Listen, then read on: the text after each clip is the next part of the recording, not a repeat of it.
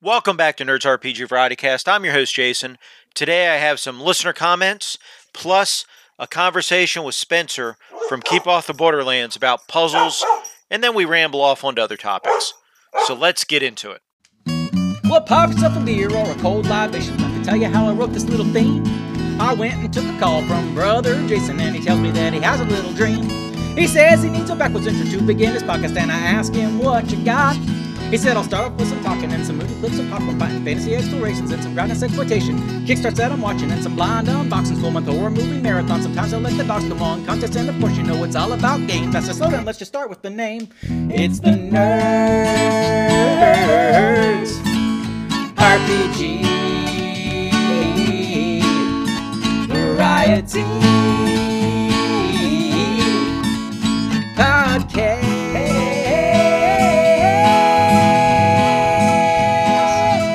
with the other Jason. On the subject of puzzles, it looks like I may have misinterpreted Spencer, or Free Thrall, of Keep Off the Borderlands' intention. Here was his original message. and the whole problem solving, escape the room type stuff, that's always been a big part of it for me. I think that's what kind of drew me into adventure gaming. I've always favoured the term adventure gaming over role playing. Not that I've ever really given it that much thought, but um, yeah, it does surprise me when I hear people say they don't like the idea of puzzles or uh, and stuff like that in their in their gaming. Um, I don't know. Maybe that stuff just isn't handled so well. But um, yeah, yeah, it takes me right back to the old days of the adventure game, that BBC show that I did an episode about a couple of seasons ago. Uh, by a, a guy who was really into D and D and wanted to bring it to a wider audience. So uh, yeah, thanks. So I took that to mean puzzles as far as what order to flip the levers. Now, I wasn't the only one to take it this way. Here's a series of messages from Joe Richter of the Hindsightless and Wheeler Woe podcasts. It's me again. Puzzles, dude. Yeah. I love them. I love them, love them, love them. My group hates them. they hate them, hate them, hate them. Uh, and I, I inflict them, I inflict puzzles upon my group because I am a malicious bastard and it's good for them. But no, I it's absolutely a group thing. If they if my group ever came to me and was like stop doing puzzles, I would absolutely stop. But they haven't yet, so that's good because they're just they're fun, but they're tricky and they're always harder to solve than the dungeon master thinks they will be because we already know the answers, so it seems easy and obvious to us, but when you're on the other side of it, it's a whole different ballgame. All right, back to the episode. So, some more on puzzles. Yeah, man, the whole puzzle design thing is interesting to think about too. Because if you're going to have a puzzle in your game that the characters are going to be able to find a way to figure out through experimentation, then you can't make that experimentation be deadly or even really all that dangerous. Um, and if you're just going to have the puzzle be able to be solved through uh, player through player knowledge, then you have to. Well, you don't have to. You don't have to do shit. Uh, you should probably have in some way for the players to get clues if they get stuck because it is so frustrating to just be sitting there, even as a dungeon master, when you know the answer to the puzzle and the players are just skirting around it and they it's been going for a while, like yeah, and it's been going and going and they're getting close to the answer, but they never quite get there. There's gotta be some way for them to figure it out. Uh, yeah, like I said, I've run a bunch of puzzles and had varying results. So, yeah, I I'm definitely not an expert on them. But like I said before, I love them because I think they're fun. Though they are kind of different, you know. Generally, a lot of times they're solved with player knowledge. Sometimes modern day player knowledge. Like I've done. Um, I've done a puzzle based on prime numbers, which I mean, granted, they've known about prime numbers for thousands of years, so it's not that modern. But yeah, would they do they know about prime numbers in the fantasy world? Maybe, probably. But anyway, man, I love puzzles. I'll forever keep them in my game, and I hope campaigns never go away. Peace out. But Joe wasn't the only listener to call me about puzzles, so let's go to this next series of calls. Hey Jason, Daniel from Bandits Keep, listening to your episode here. You're talking about puzzles. So, my solution, if you want to call it that, is to generally go with the players needing to solve them and not having them roll. However, I always make a way to get around the puzzle. That is, a puzzle is generally for me a shortcut. So, if there are, let's say there's a statue that asks you a riddle, it's not that if you don't answer the riddle, you can't move forward through the dungeon. It's that if you do answer the riddle, you'll get either through this portal without having to fight it or get a bit of information. So it's really a reward for solving it, not a penalty for not solving it. Because I right, not everybody can solve a puzzle and you don't want to like make it so that people are feeling like they're getting the short end of the stick, so to speak, if they just can't do it. So I always offer it as a benefit to solve, not a penalty for failing to solve. Ran out of time there. So um, it's Daniel again. So the other thing is, I usually put, or always put, they don't always find it, the solution to the puzzle in game as well. So, for instance, I ran this whole set of uh, riddles where they found these scrolls with the with riddles on them, and the above it it said put the put the answers to the questions or something like that. And then at first they were looking at these riddles. They spent some time trying to figure them out, and they couldn't solve them all. Though they thought they solved some of them. And then they further in the dungeon, they ran into a room that had uh, paintings on the walls, and the paintings were the answers. So as soon as they saw that, they were like, "Hold on, we know that riddle." I gave a really simple one that was like the moon or something. They were like, "Hold on, this is a painting of the moon. This riddle is, answer is the moon," and then they were able to deduce it there. So again, players' skill, but the answer was there for them. And even some of the puzzles they really didn't know, they were able to make a very good guess based on what they saw before them. I guess my final thought on this, sorry, it's three messages, is that um, I find puzzles that are in pre-written adventures more difficult to run because they don't know your group, right? If you're writing your own adventures for your group, you can kind of make puzzles that you know your group will enjoy. But I think that that's why they've gone out of uh, style, let's say, in pre-written adventures. You don't see them as much because I think that people buy a pre-written adventure and they run this puzzle and their group doesn't like it. But if you're working uh, your own adventures for your own group, I think puzzles can just be another really interesting thing. In fact, they can even give lore to your world that could be useful in future adventures. Wow, mic drop. So, to be honest, Daniel's just dropped a ton of knowledge right there. Thank you so much. Of course, that's Daniel of the Bandits Keep podcast and YouTube channel. He, he does actual plays on his YouTube channel. Plus, he does about 20 minute segments where he talks about different things about BX and playing games. It's not all BX related, he does some generalized RPG stuff too even if you're not into APs, I'd recommend going checking out his advice videos. And if you like APs, I recommend checking those out. His podcast, he tends to talk. He's been talking about OD&D and using chainmail for combat over there. So he's kind of doing different things on YouTube and his podcast, and, and it's all great content. So I recommend you check all that out. Um, yeah, I, I, Daniel hit some really high points there. And I actually got these calls from Daniel after I recorded the conversation with Spencer that you're going to hear in a little bit. So we cover a little bit of the same ground without knowing it.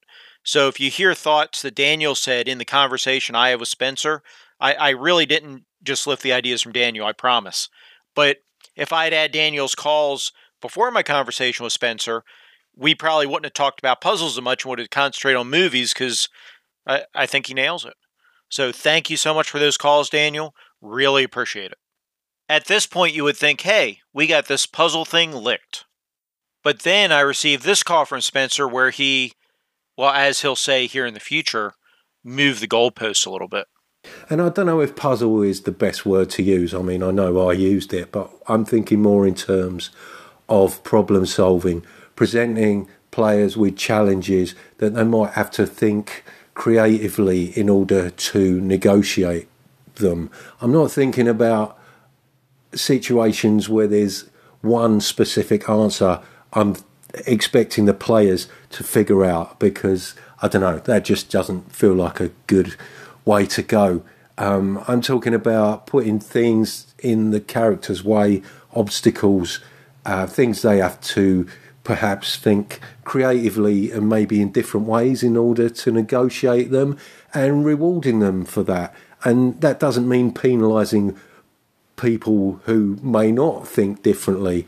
Um, you know, um, just just offering something to the players that they might get something out of solving. I guess what I'm saying is including things in your game that players might get a kick out of engaging with, but they aren't going to be penalised by not engaging with them. I hope that makes sense. Anyway, enjoying the episodes. Um, look forward to hearing your thoughts. Take care, man. So, after receiving that call from Spencer, I thought, what better way to get his views out than to get him on the show? So I did. Spencer, how are you doing? Hello. Hi, Jason. Glad to be here. I'm glad to have you. How's the family doing? Uh, they're, they're all good. Yeah, yeah. Everything's ticking along, you know, Excellent. uh, uh, as good as can be. yeah, yeah. Well, that's yeah. No complaints. You, you you may hear my dogs in the background a little bit. Sorry about that. Well, it wouldn't be the same if they weren't there. Right. Yeah, Maddie's back here moaning. He'll he'll be okay. At least But- I I'm talking to the real Jason. As far as you know, yes. Yeah. So I I had misinterpreted your initial call as I me- mentioned. So I've replayed part of your initial your original call from a couple shows back where you mentioned puzzle not everybody likes puzzles. I'm paraphrasing a little bit. Mm. And then I played your most recent call-ins where you clarified your your thought process that you weren't talking about puzzles as in you know which lever do you throw, but puzzles as in challenges to throw the players. So I wanted to get you on the show instead of doing a bunch of calls back and forth. I figured why not just get you on the show, and, and, and we can discuss it, sure. you know, live. Um, so I, I'll I'll give you a chance to, to clarify your point, and then we can uh, Well- on, on puzzles, and then we can go from there. Yeah, yeah. Well, it's not surprising that you misinterpreted maybe what I'd said because I wasn't particularly clear. And if I'm being honest, I think maybe I moved the goalposts a little bit there because when I first started talking about puzzles, I kind of maybe hadn't thought that through entirely. And then, you okay? We're we're, we're good.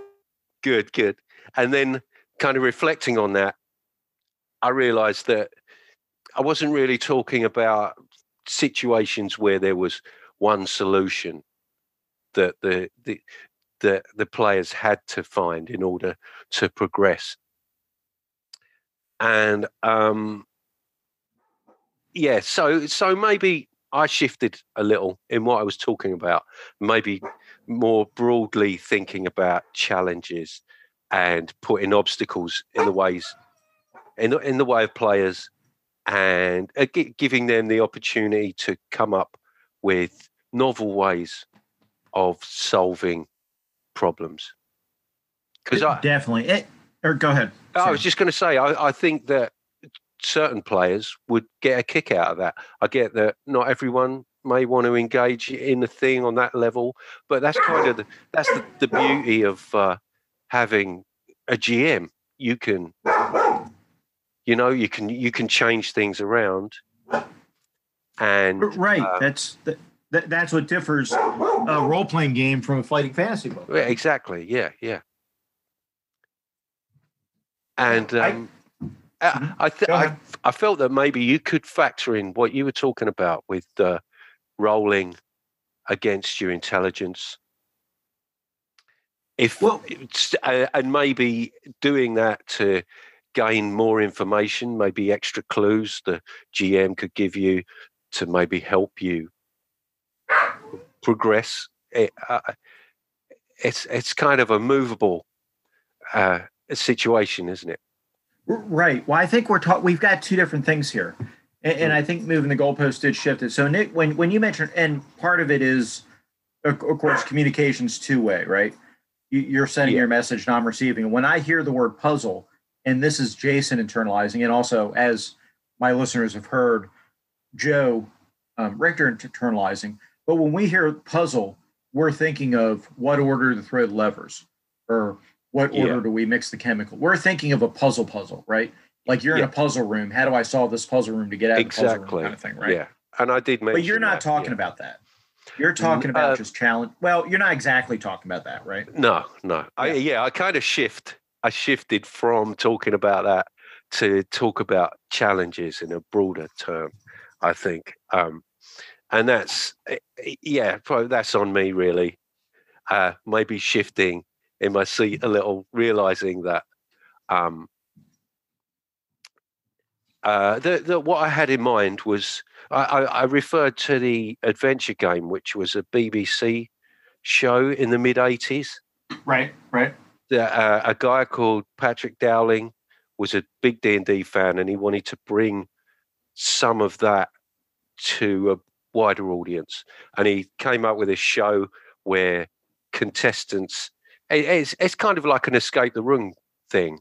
So there were puzzles there that did have solutions that they had to find in order to progress. So I guess what I had in mind was kind of what you're saying there, you know, finding the right order for levers and things like that. So yeah, I I, I, I get that.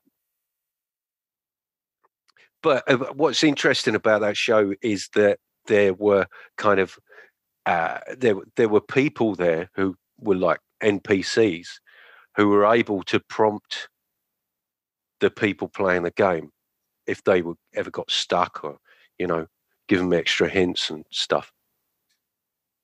Right. And there are full episodes of the adventure game on YouTube. All right. I will I can include a link to the first episode, but I of course I never watched it back in the day.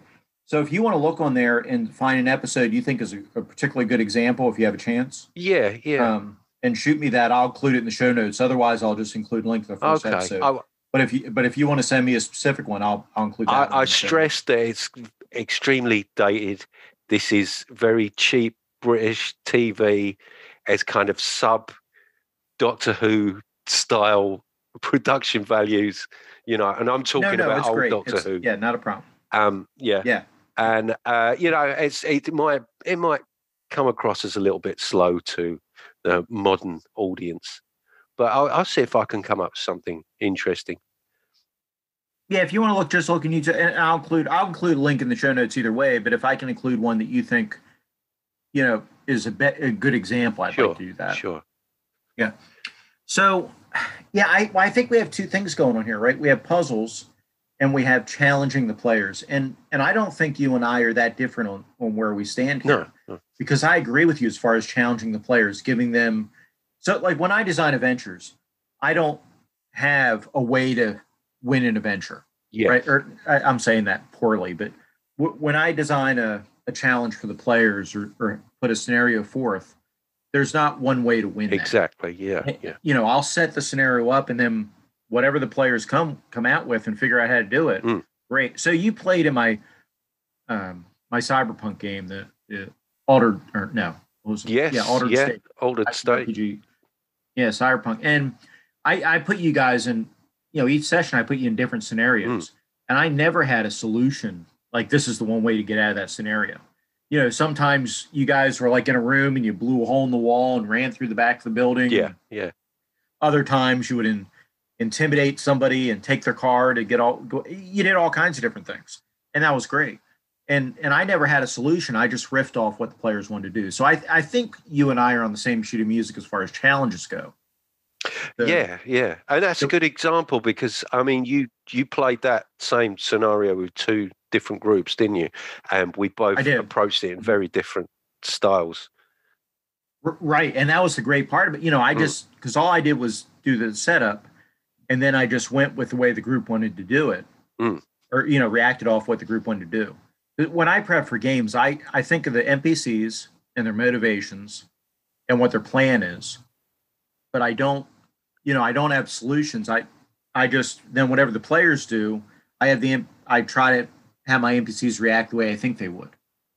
Yeah. and, and yeah. you know, and then depending what the PCs do, I might have a rough timeline on how long the NPC's plan will take to, you know, to fully enact, and whether the PCs interact with it or not. Because if you guys want to just go drink in the bar all day, you can do that, but the bad guy might, you know, complete whatever his nefarious plan is. Sure. But um, Yeah. I, I mean that was the case I did recently. You weren't in this game, but I I talked about it recently. I did a space cowboy game, and they had um, there's a evil doctor who's doing biological experiments, and, and when they were questioning him, and he was getting defensive, he presented them a you, know fire extinguisher and told them it was an acid thrower, and you know Right. just trying to get them out of the room, and they believed him, and they didn't test it. And it, you know, if the players had tested it, they would have figured out it was just fire. or even even if they had examined it, you know, said, "Well, I'm going to yeah. you know look at the writing on here," but but they didn't. So when No. they tried to use the acid thrower on the uh, monster, well, it didn't work out so well. Just yeah. But but it was all fine, and they enjoyed that. So yeah, I think on challenges we're in the same shooting music as far as puzzles go. I I do think you can have puzzles in a game. Mm. It really depends on the players, and and I so for challenges, I don't think there's it where you asked about having a roll under intelligence give players clues. I, I mean, if if players are totally stuck in a game and they don't know where to go, then yes, I'm going to try to help them out. You, you know, Yeah. Yeah. For the most part. oh, Sorry, go ahead. No, no. I was ju- I was just going to say that's going to be no fun for anyone involved, is it? Right. So, and, and I'm perfectly happy, and I, I probably shouldn't admit this, but as a GM, I will modify the scenario as we go if needed to fit what's going on. Well, yeah, sure. You, you know, so if the players go off on a total tangent and don't pick up on the main mystery or go go do something else, then that's going to end up being the game because that's what's interesting. Yeah, yeah, and that's one of the benefits of having a real life GM, not not playing a computer game where you've you know if you you can't find the right way out of something, you're stuck and there's no no progression. Right. As anybody that ever played the Hitchhiker's Guide to the Galaxy text game back yeah, I don't know, was that the 80s or 90s? I don't know if you yeah, ever it played was that. early. Yeah. If you didn't, if you didn't do the right thing, you never got you. You know, Earth was just destroyed with you on it. Well, that's it. I don't think I ever got out of the house before it was demolished. right? Yeah. so yeah, I I, I know we're That's- dating ourselves. That's that, that's before that's before the adventure even starts. So right. Yeah, exactly. but with puzzles, it's a little bit different. Um, because some players do like puzzles, and and I think puzzles have a place in RPGs. Mm. But but I think you have to be careful with them because you, you can really frustrate players if they're not good at them. Yeah. You, you know what I mean, or or because not everybody's mind works the same way, and, and it's not fair. I don't think it's fair to penalize somebody that wants to participate if they're just not good at putting together the clues. You, you know. yeah, yeah, I, I mean, my thought, even like in a, a Call Cthulhu or a mystery game, is the you you should give the players the basic clues, you know, and if if they don't come if they don't intuitively jump to it on your own, then then you as a GM say, well, your character realizes that you know Edwin Smith Inc. is the biggest printer in the in the country or or whatever, right? Yeah, you should yeah. give them the things they're pl- that player knowledge Mm. And, and you should give them those clues. Now, if they roll good or they do a good job, you might give them extra, but you should always give them enough to be able to to deal with the situation. There should never Yeah. be you failed your roll, so you don't find this clue, so you can't finish the adventure. Mm, That's just mm. that's just bad GMing, in, in my opinion. But Right, puzzles are a little bit different, and, and some players really do like that idea of fitting the pieces together. But I, I and and where I get stuck is if you get not all your players like that, how do you balance that that out so you Hmm. don't end up with players that are bored? You know, yeah, yeah. Well, I, I, I guess yeah, not by not making it too complicated, not too drawn out. Maybe, and I guess it is about finding that balance, isn't it? Doing enough that's gonna keep the the puzzle guy interested, with, without boring the hell out of everyone else. right? And and and, it's always going to be group dependent. You know, depending on the interaction. You know, because like you and I tend to be. So I, I I think it's fair to say we're social gamers. So for the most part, we would be if if we joined a session and all we did was banner back and forth between the players, we'd be happy. Exactly, exactly. In fact, I've sat in games where I, I may not have said anything for about an hour just because of Mhm. what's going on, and you know, I'm still enjoying myself. You know, Right. I yeah, I don't care if there's combat or if there you know, I'm happy for the now if it's GM just talking for half an hour, that that's no fun. But if it's interaction between everybody, Yeah. That, that's why I play. So Hmm. I, I'm happy with that. But not all players are like that. Some players, you know, expect a combat every every session. You know, so Right. you you have to know your players. Hmm. I, I do think it's it's okay though if the if you're doing a real puzzle, you know, what order to throw levers, and the players get stuck. I, I think doing something like roll under your intelligence and then give them a clue, or you, you know, saying, okay, you got Yeah. the first lever. I, I don't think that's wrong way to play. Hmm. I, I, don't think know. maybe presenting, you know, I- I- if if they can't progress past the the lever part, then there's got to be something else for them to do, some way for them to progress in some direction. They might not be able to get into that particular secret room or whatever, but the the adventure's not going to hinge on them getting what's in that room.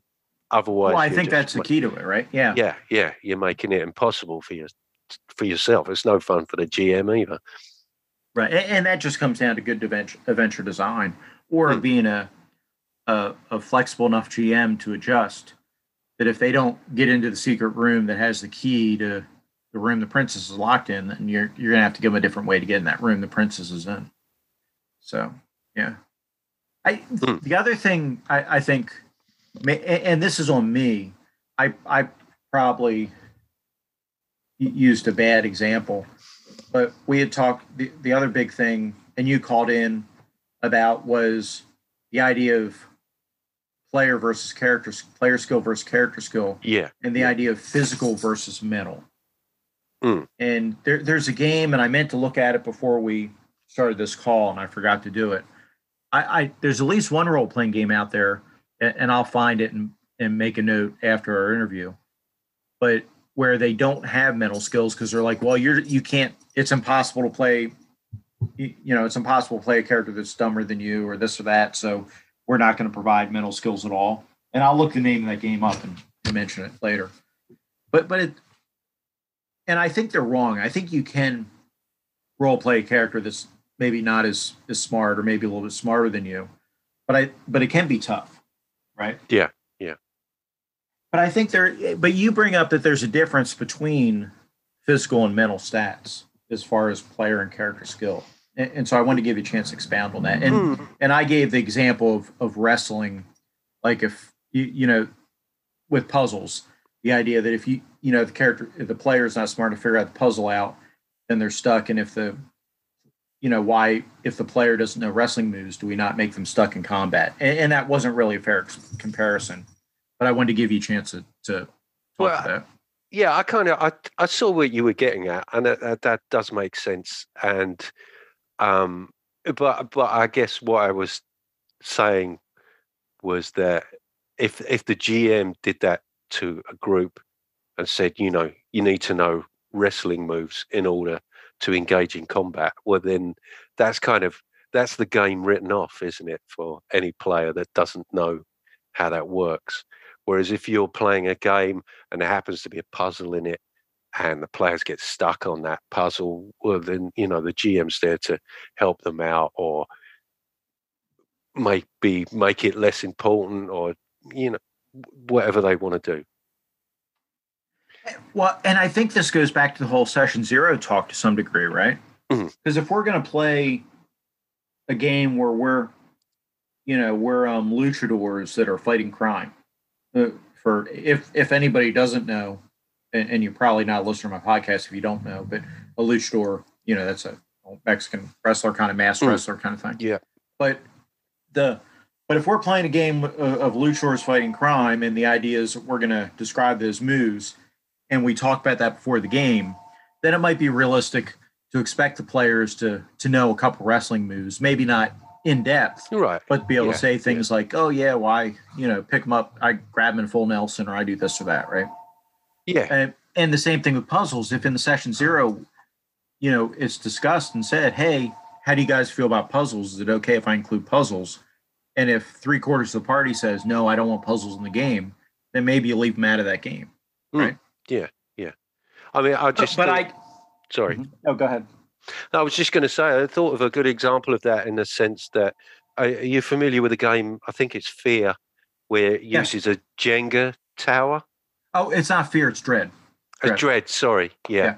Yeah. Mhm. And see, now I couldn't play that because I've I don't have good fine motor skills. That would be, you know, if I turned up at a game and they said, right, well, we're going to have to play, you know, you're going to have to use a Jenga tower in order to play the game. I'd have to, you know, that would be me out. Right. There are board games that are that are um dexterity based. Yeah, dexterity. I've got a number of board games that are flick Yeah, games yeah. where you have little discs and you flick them and try to Mm, hit other mm. discs. Yeah, And, and and so yeah, if you so if you were coming over my house, then obviously I don't want to break break Jenga no, out. I mean, I'd love to be right? able to play that sort of stuff, but yeah, it's just just beyond beyond my capabilities. So Yeah, Uh, well, yeah, just- so that goes back to the whole know your group kind of thing, I guess. Mm, Um, yeah, yeah, But I, I think there is an interesting discussion, though, and I know Arlen Walker over at Live from Pelham's Wasteland has made this argument on his podcast. The idea that he really dislikes making people role play social situations. I, I don't think he has an issue with people role playing social situations, but he doesn't want the game's outcome to be determined by the by the player's ability to role play the situations. yeah, yeah. If I said that correctly. I get that. I get that. If you've got a character who's a high charisma, but you, you know, you can't fast talk or whatever, or you can't think of something to say in a particular situation, then it doesn't make sense that your character should also be stuck in that position because they've got a high charisma. Right. And I'm a big fan of the idea that as long as you try, if Yes. then I'm going to give you the bonus for for all that. Right. Mm. And, and long ago, in fact, in- a game that you played in, I I you guys eventually got past, but one one of the players kind of fumbled a little bit on, in the social part, and, and I was a bad GM because I kind of you- you know penalized them for it because they were trying and I I, but I gave them a hard time because they, they, they weren't doing a great job. So I had the NPCs push back against them, and I probably Right. shouldn't have. So I feel bad about that. So I'm much more in, in Well- the camp of I, I wouldn't, yeah, but I wouldn't say that was, you know, bad GMing. I, I think you probably reflected on that and thought, oh, maybe I could have handled that differently. But I mean, one a situation springs to mind. I think in one of Dave Aldridge's games, there he's a great GM, but there was a situation we were trying to enter a building. There was a row of guards, and we kind of challenged the guards, and it seemed obvious to us that we were never going to be able to get into this building. So we turned around and went off somewhere else.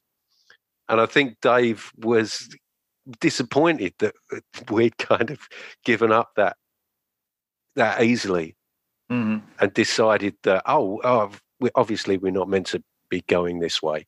Whereas I think he wanted us to, you know, maybe try a few different things to to get to this location.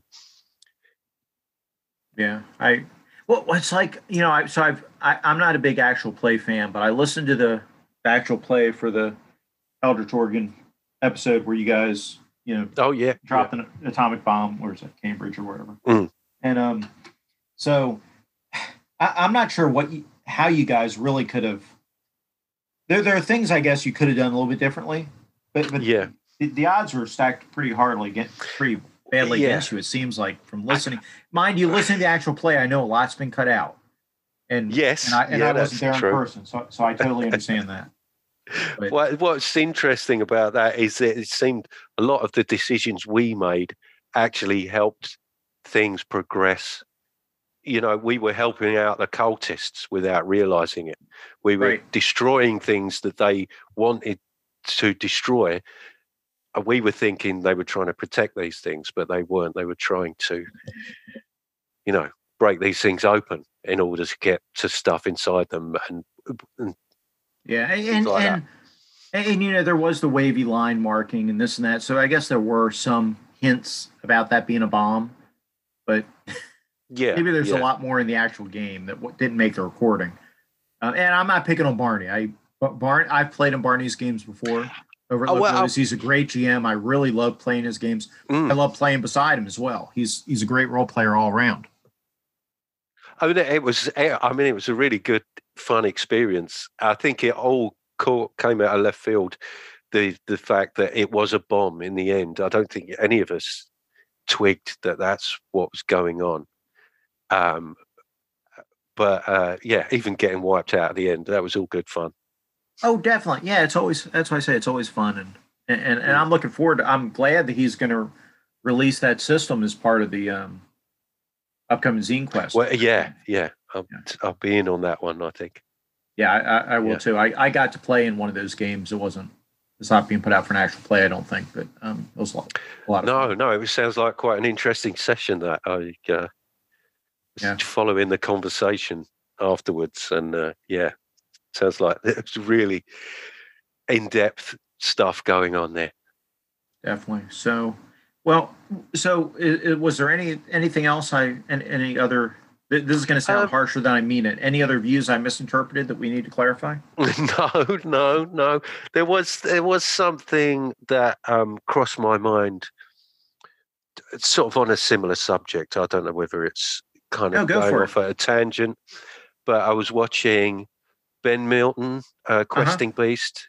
He reviewed a uh, an adventure called Xanadu, I haven't seen it. and Yeah. uh, yeah, it's uh, it's I think it's the latest one he's put out, and um, yeah, it's a really really good adventure by the looks of it. But there's a, a bit in it. There's a puzzle in there that kind of looks like it's laid out like a sort of hex flower, but in order to complete the puzzle, it's all about just rolling dice to get to the next bit. It's almost like a random maze. Hmm.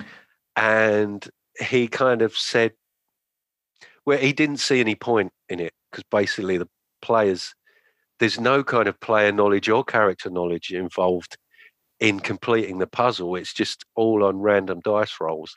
And he didn't really see what that was doing other than just holding up play. You know, That, that's interesting. Yeah, and and mm. so I may have misstated my my point last time about the puzzles. I, I think you know players should try to solve them, like the which the order of the levers or whatever. But if they get really stuck and they want to, you know, and their character should be good at that because they're a, a wizard with a 17 intelligence or whatever. Hmm. Then I then I think you let them make a roll as a character to try to solve it, and then you let them move past. You, you know, because what you don't want to do is punish the player by well, I'll give you a clue, and then if the player can't doesn't grasp that clue because you weren't clear enough or they just didn't get it, it eventually the you're going to get to the point where the player's feeling stupid or not. But you know, the, the, you don't want to demean the players or make them feel like they're not smart No, when you're playing, because because definitely there are going to be areas that that player is smarter than you, the GM are. You know, it, they might Oh, be a course, yeah. musician, and, and you Yeah. as a GM are tone deaf. You know, so Hmm. a- and you n- never want to make a player feel like like they're they're too dumb to move forward or they just can't get it. So so that's kind of where I was coming from with the idea of rolling. But but I but yeah, I don't think just rolling to solve. I mean, at that point, what's the point if you're just rolling dice? I'll include Yeah, link to I, I I just looked on YouTube. It's a 12 minute video. Came out six days ago from the time we're talking, and I, Right. I will include a link to that in the in the show notes. I haven't watched it yet, Oh, but- cool.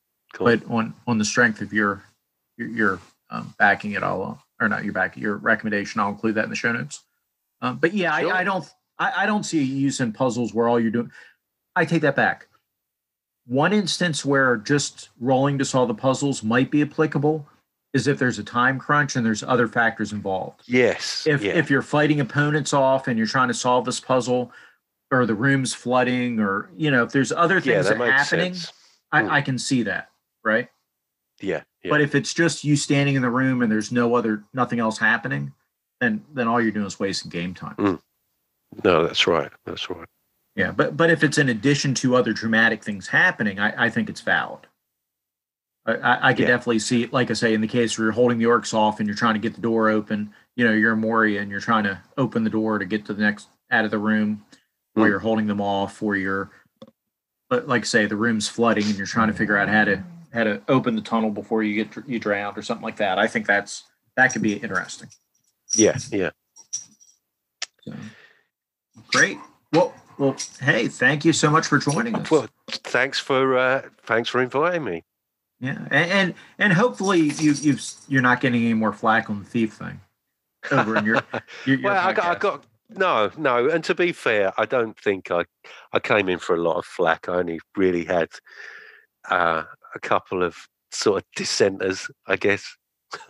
but um, yeah, I've had I've had more support, I think, rather than uh, of rather than uh, you know people being against against the idea of trying to rescue the thief. But that's no, you know, it was all completely. It, as I say, I had no horse in the race. I know you're not a fan of the thief, and you know, whenever I've played a thief, I haven't lasted a session. I don't think. So I- uh, yeah, I so I. I like the idea of the thief. If you're gonna, I, I do think other other character types should be able to try to hide in shadows and move silently. And yeah, if, yeah, if oh, there's yeah, no thief yeah. in the party, you should be able to try to do this Yeah. or that. I like the idea of thief skills being on. Hold on one second. They're all barking. I'm up. Uh, but I like the idea of thief skills being on top of the other. So you have a normal attempt that everybody can make. yes, The thief has a has their skills on top of that. I, I like that because if there's not a thief, because like I say, originally there weren't thieves. You, you know, no, no, and people got past those those obstacles somehow or another. I guarantee you, before the Greyhawk supplement came out, people were hiding in shadows, ambushing monsters in the hallways. Oh, yeah, you, yeah. you know, I mean, there's no way they weren't. Yeah. So, the, the I, I guess the issue I have with thieves is when it comes down to the idea that other player, other characters can't ever try those things. And, and by the same token, if you had, I wouldn't let another player turn undead, right? Not the way a cleric can. Well, But if another player was there and you had a vampire coming up on them and they held up a holy symbol, and say a paladin held up a holy symbol, or somebody that that had role played their character is is religiously devout throughout, you know, and and you, you know wouldn't matter whatever the holy their holy symbol is. I would as a GM, I would allow that to to hold a vampire at bay. You, you know what I Hmm. mean? I I, Yeah. I I wouldn't necessarily have it turn them as a cleric, but like in the movies, like you think Dracula, anybody could hold up a Yeah. cross and hold Dracula at bay, right? some effect. Yeah, Yeah. yeah. Or if you're looking at the, you know, I, I mean, if it's a Jewish vampire, you'd have to hold up the, the Star David, right? What was that? The the fearless what was that in Fearless Vampire? I d- Or have you ever seen that? I've not seen that one. No. Oh no. yeah. uh, So, so it's so with the caveat, it's Roman Polanski. So whether you want to give him money or not, but that said, Well, well, I won't be paying for it. yeah, but but it's interesting. It's it's not great. A lot of the humor falls flat in that movie. Right. but it's a really interesting movie. I, I think it's worth seeing if you can watch it. If you have the the opportunity to see it, Right. I do think it's worth yeah. seeing. It's beautiful landscapes. You know, it, it's like in the winter, and it's it, it, it's a really neat movie. Um, but it's not. I to me, and your humor may be different. You you may find the humor works for you, but right. Right. but for me, a lot of the humor felt flat in it. But it, um, yeah, it's it's it's a really interesting movie. Um, Hmm. and I would recommend checking it out if Yeah. if you haven't seen it. If you like, if you know the tropes for the vampire stuff. Now, and the other caveat in there, there there is a little bit of um, I I, I don't know. I say it was um, homosexual bashing, but like like the like I forget what the main character, the main vampire's name is. Basically, like his son, basically is homosexual, so he like advances, he makes advances towards one of the male characters, Right. So- and and the way that's presented potentially is offensive. So I'll, I'll throw that out there. Yeah. Yeah. But it's a 68 movie, a 67 movie, so it's what it is. But and of Right. course Sharon Tate's, you know, gorgeous in there, which again is insensitive on my part, but it's what it is. but, but no, I, I think it's really interesting movie, and, and I do recommend it. You know, with those caveats that yeah, you're Right. watching a, a movie from the 60s and it's got those sensibilities and all that. Yeah, I, I especially like you as a film buff like you are. I, I think you would. Mm. I, I'd be interested to hear your thoughts if you ever Yeah, well, yeah, I was, was not familiar with that. I will seek it out. It's really interesting because it's Yeah, yeah. like they want to do the comedy thing, but and I'm curious if it's just my sense of humor, but it kind of falls flat in places where and other comedies that era don't for me, like Pink Panther movies. I you know and the oh yeah, yeah. you know I watch a lot of that stuff. I and, and I don't have any issue with it, but Hmm. although you know talk about the insensitivity thing, and I know this has nothing to do with what we were talking about before, but on um I don't know we have streaming TV like. I don't know if what you have over there, but we have like Hulu and we have different services over here. Yeah, yeah. And so, like the Carol Burnett show, which I don't know if I ever showed over there, if you're familiar with that at all. Uh, the name rings a bell. So it was a variety show that played over here, where the show was like an hour long. They had different skits, Right. you, you know, and watching that, all those shows from that time period were were very, and they were very, you know, you, you hear in, in conserv, conservative media a lot the idea that oh well the you know the homosexuals have been pushing this agenda the whole time, right? Or it's you know Yeah. but but when you watch that show, it's very much, you know, they're they're always the butt of the jokes. In, in, Yes, in well, those shows back then. I think, yeah, yeah. When you're dealing with comedy and you're dealing with stereotypes, and you know you're painting things with broad strokes, it's yeah, yeah. You're gonna you're gonna come across problems when you you know viewing it from a different era. yeah. I mean, it's it's just going in there and you, you have to go in there and and, and accept that that's what it was back then.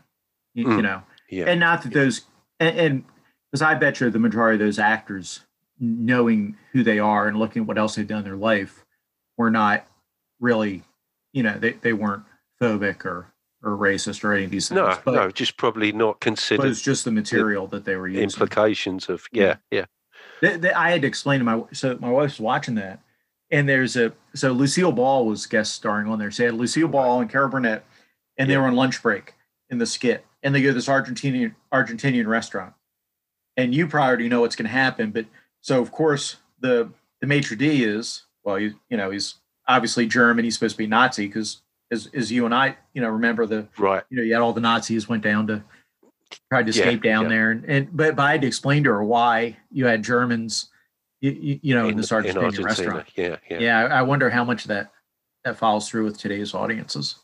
Probably not a lot. No, no, you're probably right. No, Oh well. that's- anyway, I'm off to in the watch the boys from Brazil. Yeah, um, definitely. Yeah. Which actually is a, is a is a good movie. There, yes, it is a great movie. I don't know. I, I really there, there are good movies made today. I'm not saying there aren't, but I I really like the older stuff. It, I, that's probably just a nostalgia thing. It's probably getting older thing. But Yeah, yeah, but I, you know, I think things, you know, movies were a different pace. Um, I think that has a lot to do with it. It's a, you know, well, they, you know, there's still good stuff being made now. It's just difficult to find. well, that's true. Somebody else Well, wants to watch it. and, and and I guess the tone and some of the stuff. So if you look back, I don't know if you've watched um True to any of the True Detective series. Uh, no, not yet. It is on my to-do list. So the so it's really dark subject. At least, especially the first season's the best because you have Matthew McConaughey and Woody Harrelson. Yeah, And it's quite the- uh, Cthulhu-esque, isn't it? It, it, there's a lot of references in there. It never Yeah. really ties together. It's just the ranting of a Right. mad cult kind of thing. But Yeah, and and it's quite dark. Like it's not a you know I mean there's y- you know crimes against children and women and things like that in there. But the reason to watch that show isn't the plot; it's to watch McConaughey and Harrelson's acting. And, and everybody in that show does a really good job, but McConaughey and Harrelson just knock it out of the park. yeah, And Yeah. and, and you know, as, as a buff, you would really enjoy that. It's they, they do such a good job. It, it's amazing. I, I really rewatched it, and and the story's good enough, but their acting, they just and, and Harrelson. I think Woody Harrelson gets um he doesn't get the credit he was yeah. I think he he's yeah underappreciated as an Yeah. actor. I think yeah, yeah, definitely because I mean he does like comedy and this and that, but in this show, like you like there's a scene in there. I'm, I'm not ruining anything because it comes up, you know, really quickly. But and and I think it's pretty obvious. But yeah, there's a scene where he like cheats on his wife, and she confronts Right. him, or she's talking about it, And you- when Mm. you see look on his face, he's trying to like you, you know push it under the rug and oh no, this was just that, honey. Nothing. You know, I love you, honey. And this, but he he just does such a good job. He he really is a great actor. He- Yeah. But Well, anyway, yeah, if you get a chance to watch Yeah. that, I, I definitely recommend True Detective season one if you don't mind darker stuff. Like it is, it's pretty dark subject matter. yeah, no, And- no, I can, you know, I, Yeah, I quite is is enjoy the right word? Probably not, but um, yeah, I can watch that kind you, of. you can appreciate it. Like I say, it's Yes, and, yes. and the interaction. And again, it's it's like like I was talking about role playing games. Just watching those two characters interact. That's the reason to watch that show. Wa- Yeah, watching yeah. Harrelson and McConaughey bounce off each other is great. Yeah. Oh, and, and in like the fourth or fifth episode, I think the fourth episode maybe, there's a um like a ten minute long single take that's really good, like an action scene where they're, they're running through an area. I, I don't want to give it away, but but it's like ten minutes long. It's it's really good. A single take action scene where they they really do a good job. And the music. So T Bone Burnett, I don't, know if you you know who he is. Um, no, it doesn't ring any bells, but Don't ring any bells. Shoot American. so my, my listeners may or may not know who he is, but I will help you here. T-Bone Burnett is a is mainly famous because he was a guitarist in Bob Dylan's band in the 70s. all right, yeah, yeah. But he's done a lot of music since then, including things like Oh Brother Where Art Thou, Oh Crazy wow, Heart, yeah, Inside yeah. Llewyn Davis, Walk the Line. Right. He's done all kinds of stuff. But Oh, he does right. the he does the um, music for for that. For at least the first two seasons Cool. of American Detective, he does the music. And the other good thing about the first season is one director does all the episodes. So you have a right, continuity. yeah, that's nice. Yeah. Yeah, Yeah. So, so it's really good. Mm. Well, Cool. well, hey, I, I really appreciate your joining me. I'm sorry I kind of went off in the weeds there. no, no. I if I wasn't prepared to go off in the weeds, I wouldn't come on your show. Well, thank you very much, and I'm gonna I'm gonna let you go now. Um, Thanks very much for for uh, yeah indulging me, and uh, yeah, thanks for uh, Oh no, thank out. you, thank you for and, and anybody that's hearing this, if you have if if, if you ever play, send me a message and you think I've misrepresented or or you want to have more to say about it, let me know. I'll you know we'll we'll get you on the show live so you can describe you know get, get your feelings out there. And I want I, I just want to stress I'm not I'm not here to clear my name. I'm oh no no not at all. We're clearing my name because I misrepresented. No no no this is no, but I don't, I don't want to ever and I've like I've had Arlen on the show before for the I same know, thing. Yeah, yeah, yeah. It, sure. It's it's yeah. important to me to make sure I'm not misrepresenting people's. Oh, I know. I what know, they're saying. I know. so. Okay. Well, Well, take it's it been a easy. Take pleasure. care of the family. Thank you. Yeah. thanks and very I'll much. talk to you again soon. And you, hope you're you're all, all well there, and say say hi to the dogs. Oh, definitely will. Definitely will. Thank you, Spencer. Cheers. Bye. So during the conversation, I said I would look for this RPG that didn't have mental stats, and I think that was a. I, I have a ton of games. Some are more joke games. Some are more serious games. Some are throwaway one shots, beer and pretzels games. I think the one I'm thinking of was more of a beer and pretzel style, but I did find a serious game that does not have intelligence, and that is King Arthur Pendragon, and this is the version, you know, the current version of it. Now, there's a sixth edition coming out, but what I'm going to read to you now comes from the 5.2 version. And there's a comment here on page 37 about why there's no intelligence in this game. Note that no attributes are given for intelligence or any form of wisdom, astuteness, or wit. This is because it's a knight's duty to act, not to think. All kidding aside, though, since a player controls every character, it is that player's intelligence that dictates the character's goals and actions, not an arbitrary number on a character sheet. Thus, in a sense, the player is the character's intelligence score. Now, this is kind of what I exactly what I was trying to say when I was talking to Spencer. This is not the game I was referencing. I'm pretty positive, but it's close enough. I also found when I was doing a quick internet search the Angry GM, and I know some people don't like the Angry GM, but the Angry GM has a post up where he talks about mental scores and and whatnot. So I'll link that in the show notes as well. Okay, that's the show. Thank you for joining me. I want to thank Joe Richter for calling in. I want to thank Spencer for calling in and, you know, joining me with the conversation. I want to thank you, the listener, for tuning in. Thank you to Ray Otis for the thumbnail art. Thank you to TJ Drennan for the music. If you have any comments or suggestions or you want to complain about something or whatever, you can use the Anchor app to call and leave me a message. You can reach me at nerdsrpgvarietycast at gmail.com. If you send an email, I'll read it on the air, or if you attach an audio file, I'll play that. You can also find me on various Discords.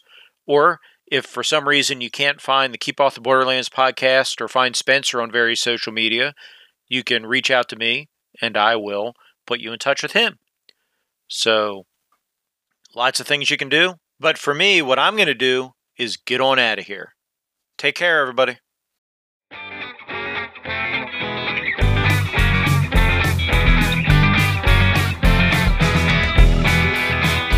on the phone? Who's on the phone? Who's on the phone? Who's on the phone? Maybe it's your auntie or a joke about your spouse, but the operator's screaming it's coming from inside the house. What's in the box? What's in the box? What's in the box? What's in the box? Well, the audience was pretty sure he took a pretty head, and the only question left is if the fiddle shoot him dead. Bring on the gold, bring on the gold. I want some There is a dustpan and your moil is by zipper, and I'm assuming that your partner back there in the wood chipper.